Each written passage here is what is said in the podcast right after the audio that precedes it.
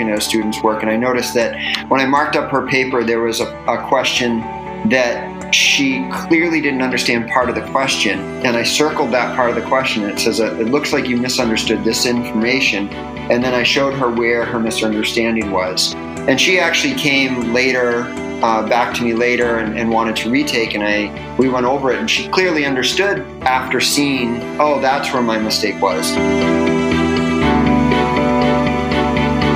Welcome to T G two Cast. I'm your host, Aaron Blackwelder. Today we'll be discussing how to go gradeless with Andrew Burnett. Andrew is a seventh grade math teacher at Day Middle School in Newton, Massachusetts.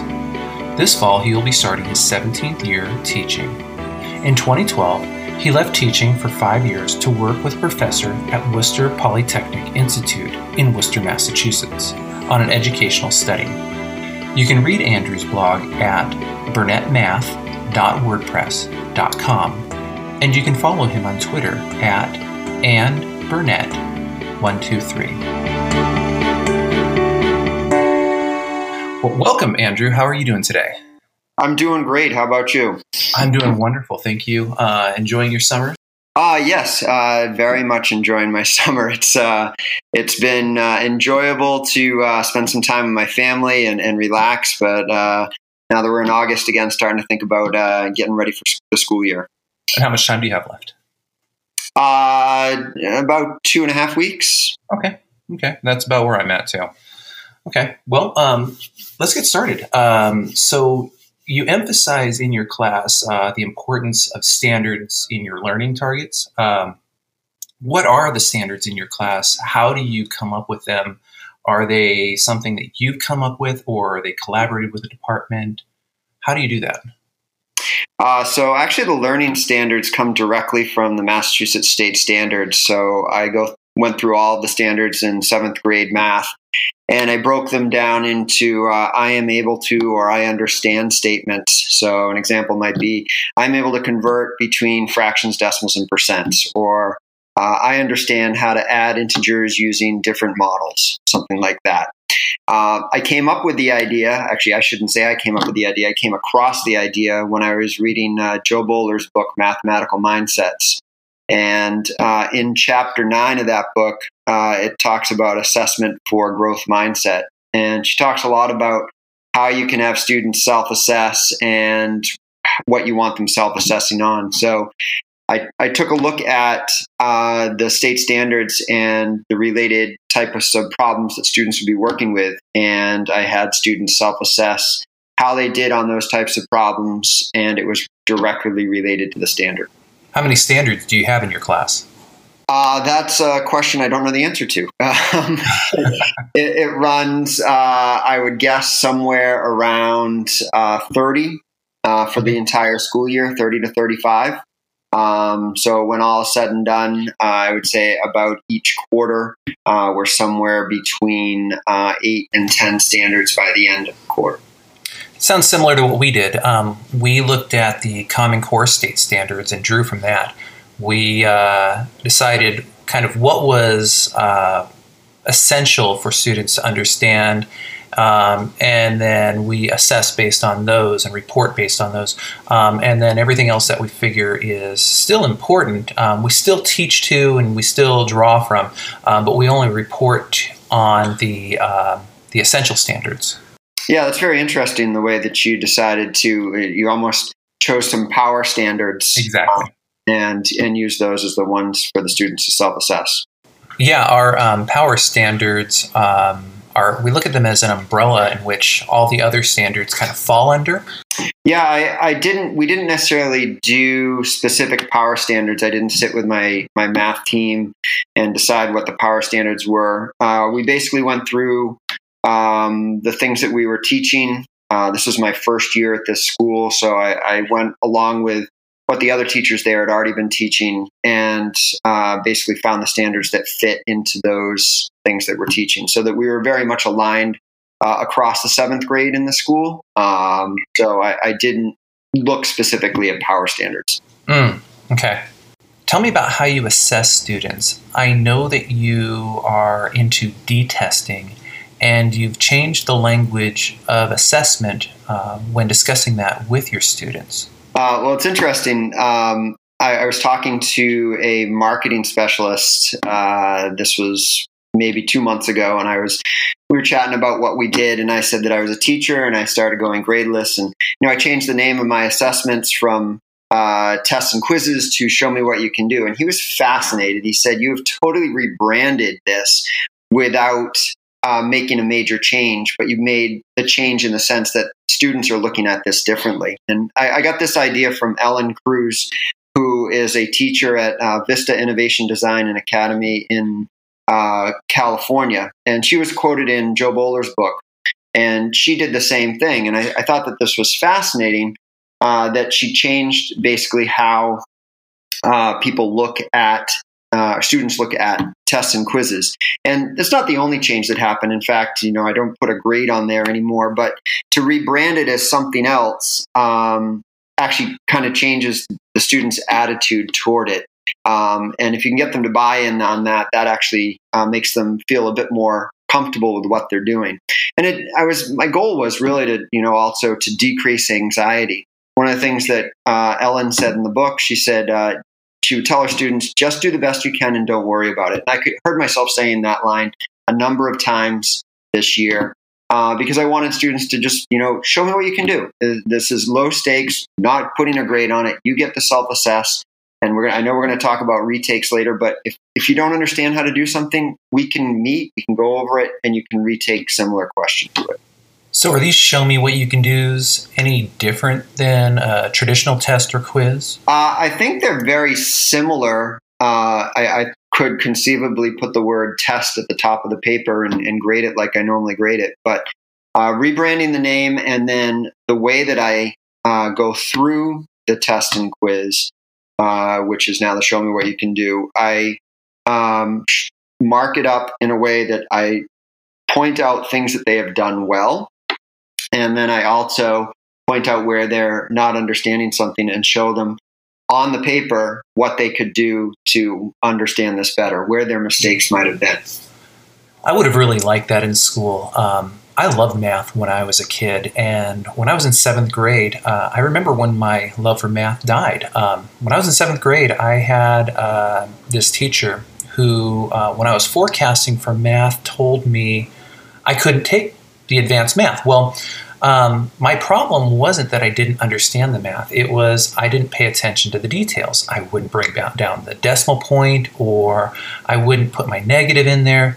And the teacher would look at the final answer only and e- would either be right or wrong. And because I had a lot of wrong answers, because I didn't pay attention to details, I was a C student. And um, it destroyed my love for math. How frustrating is that uh, from, from a student's point of view? When you think about the, the goal is for students to be able to understand the material. And it sounds like you understood it, but we're making careless errors along the way. So, So to be a C plus student and not be given this opportunity can be really frustrating for students that really, you know, they could handle uh, that more challenging class. So I actually had students, I, I surveyed my students at the end of the school year, and, and that was one of the things that they talked about liking about the uh, gradeless classroom and where they self-assessed. And they said that, you know, they really felt like they were graded on what they understood um, when they came up with a grade that Uh, best suited them by the end of the quarter. And when you talk about giving students feedback, um, and uh, take a student like me, for example, if I was in your class in seventh grade and I made a bunch of careless errors, um, how would you go about uh, talking to me about these? How would you give me feedback to help me?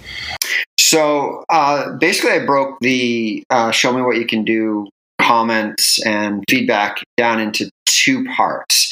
And it was important that I clearly communicated these two things. So to use your example of you are making some careless errors along the way, but it shows like you understood the material. What I would do is I would be clear about what what you where your mistake was and say, this is your mistake here. And here's what you can do differently next time when you do a problem like this. And then if somebody does something well and shows their understanding and explains it well, I would put on the paper something like, you did a really great job explaining this, or I liked how you did this. It really shows you understand this material. Um, and I, I was looking back at some of the work that my students did uh, this past year, and I was looking at a student's work, and I noticed that when I marked up her paper, there was a, a question that she clearly didn't understand part of the question. And I circled that part of the question, and it says, it looks like you misunderstood this information. And then I showed her where her misunderstanding was. And she actually came later, uh, back to me later and, and wanted to retake. And I we went over it, and she clearly understood after seeing, oh, that's where my mistake was. And and she had gained this understanding and, and was able to show it to me. Now that makes sense to me. Um, show me what you can do. If you don't have it, go back and work on it, and then show me again.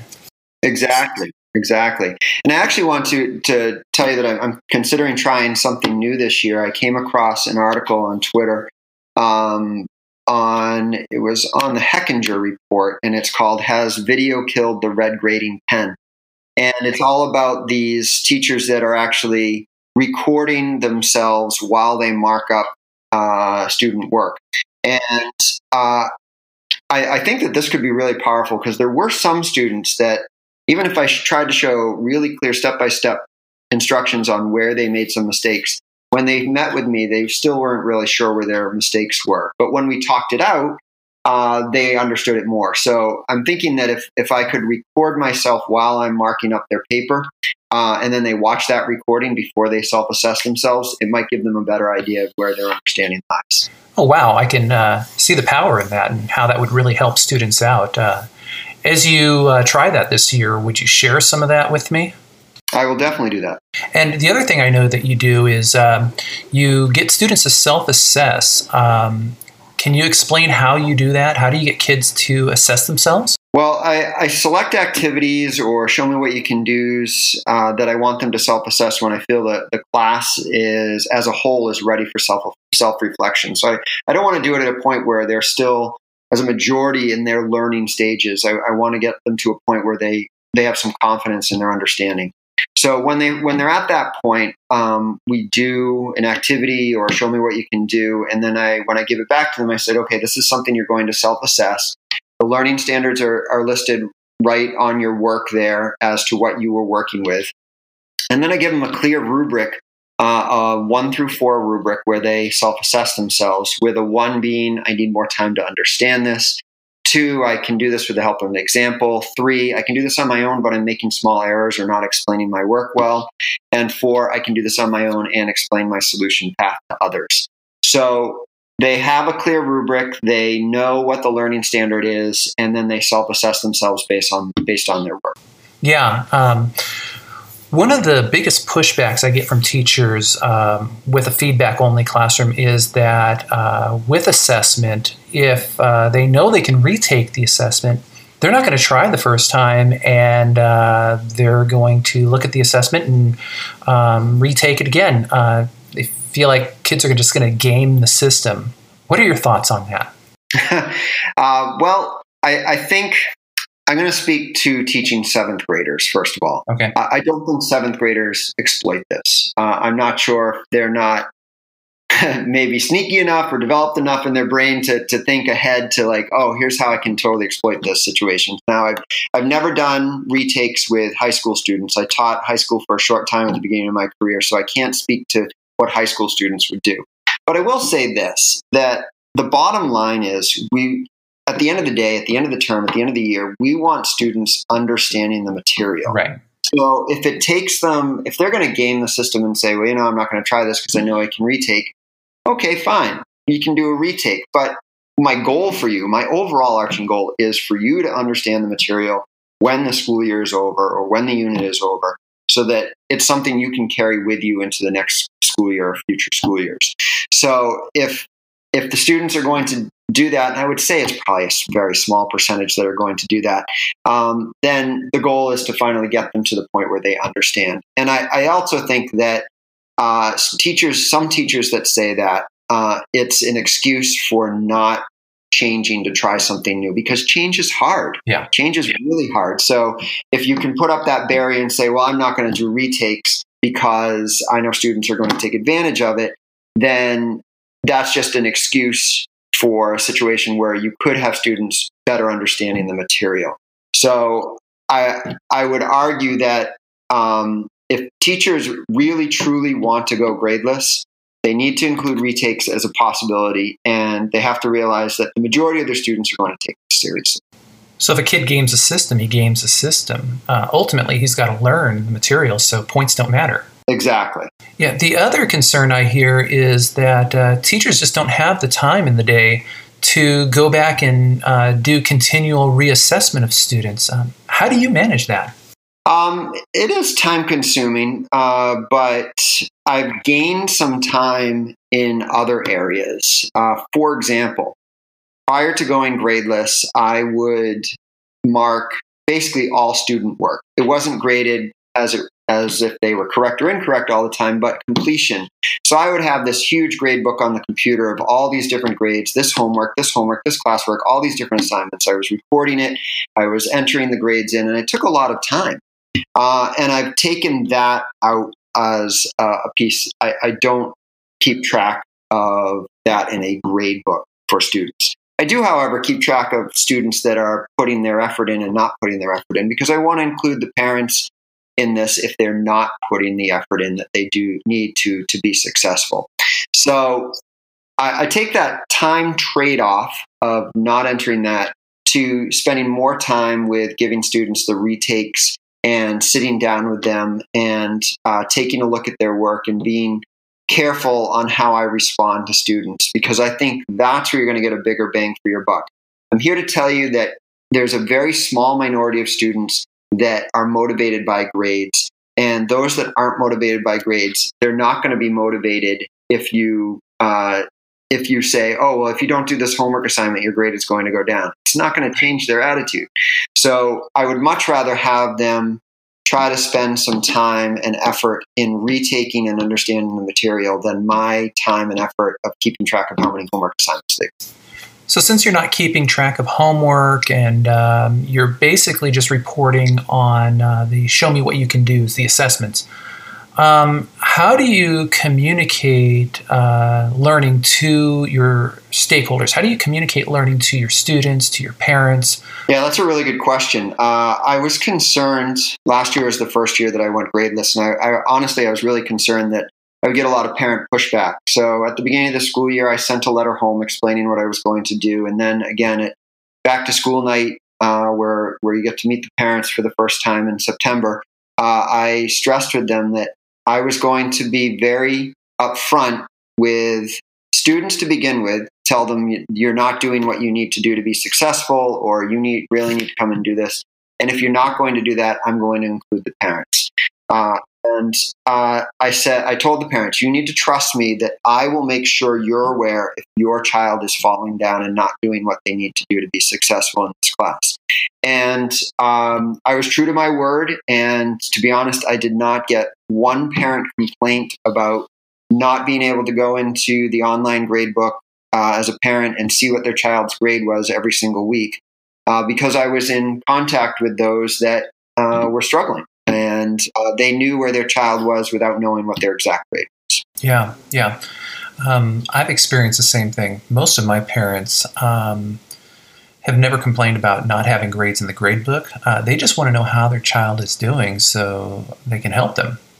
Right, and they don't want to be blindsided at the end of the quarter either and say, what the heck happened? How come you haven't been in contact with me? So to be able to be in contact with parents uh, about what their child is doing throughout the quarter. If there's a situation, maybe even a great situation, hey, your child did this awesome thing, you should know this.